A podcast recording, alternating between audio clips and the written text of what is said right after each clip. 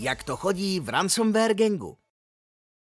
Pokud se nerozhodnete vydat na kriminální dráhu, budete mít jen málo šancí zjistit, jak to vlastně chodí v takovém kyberzločineckém gengu. Mezi zločinci občas dochází k různým sporům, občas sami zanedbají bezpečnost a tak se stane, že i jim uniknou nějaká data. Tentokrát se podařilo zachytit záznam interního četu ransomware gangu Conti. Jak to tedy u Conti chodí? Předně, kdo nebo co je Conti Ransomware Gang? Jedná se o kyberzločineckou rusky hovořící skupinu, která si jako první dostala do klubu 100 milionů dolarů, tedy že za rok vydělala, rozuměj, naloupila uvedenou sumu. Už jsem zmiňoval, že tyto gengy jsou organizovány jako firmy, organizace a tak to uvnitř i vypadá. Jediný rozdíl je v tom, že se minimálně, tedy v četu, neoslovují jmény, ale přezdívkami, či snad krycími jmény. Ransomware Gang má několik oddělení a předpokládejme, že nejste mezi elitou programátory, kteří vyvíjejí a upravují vlastní kód. Zkrátka si chcete jen vydělat a slyšeli jste o tom, že se tady dá přijít na slušné peníze. Takže napřed si vás podá personální oddělení. Bude prověřovat vaši minulost i současnost, protože obava z průniku agentů úřadů je silná. Sice nebudete mít doložku bránící vám v práci i pro jiné gengy, ale mluvit byste o tom neměli. Mezi jednotlivými gengy panuje řevnivost a konkurenční boj. Můžete očekávat, že na vaše zařízení budou instalovány sledovací systémy, protože zas až tak si v gengu nevěříme.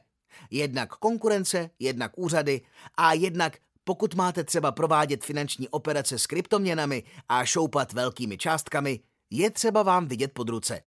Počet zaměstnanců na nižších úrovních se mění, fluktuace je velká. Počet členů gengu se mění mezi 65 až 120 členy. Nastupujete na nižší úroveň jako tester. Vaším úkolem je minimálně každé čtyři hodiny testovat antivirovými programy programátory vyvinutý kód a sepisovat a podávat reporty. Hodinky si seřiďte na moskevský čas a počítejte se standardními osmihodinovými směnami. Je nutné ověřovat, jestli kód není detekován antiviry. Čtyřhodinový rytmus je dán tím, že Microsoft pravidelně uvolňuje aktualizace Defenderu co čtyři hodiny.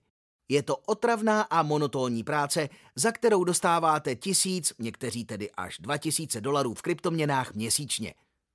Nadřízený stále kontroluje vaše výsledky, nesmíte se spozdit a nesmíte propást novou aktualizaci. Mohou být i mimořádné. Musíte stále vytvářet reporty a zápisy. A protože je vás málo, nadřízený jen velmi, velmi nerad dovoluje, abyste si na nějaký čas vzali volno.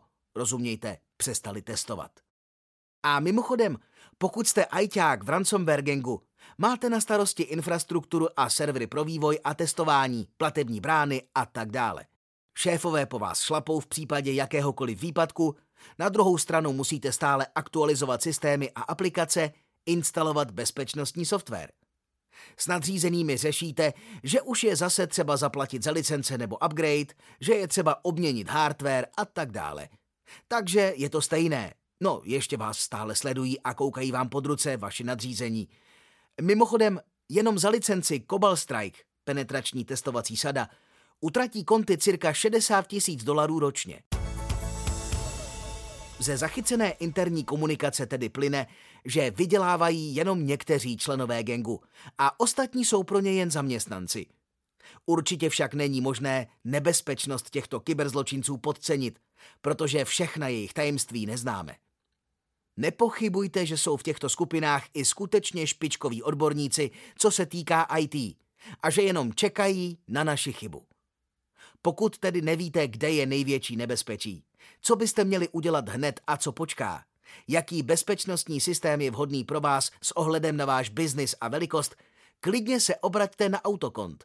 Rádi vám poradíme a jak se říká, za zeptání nic nedáte. Autokont ví jak.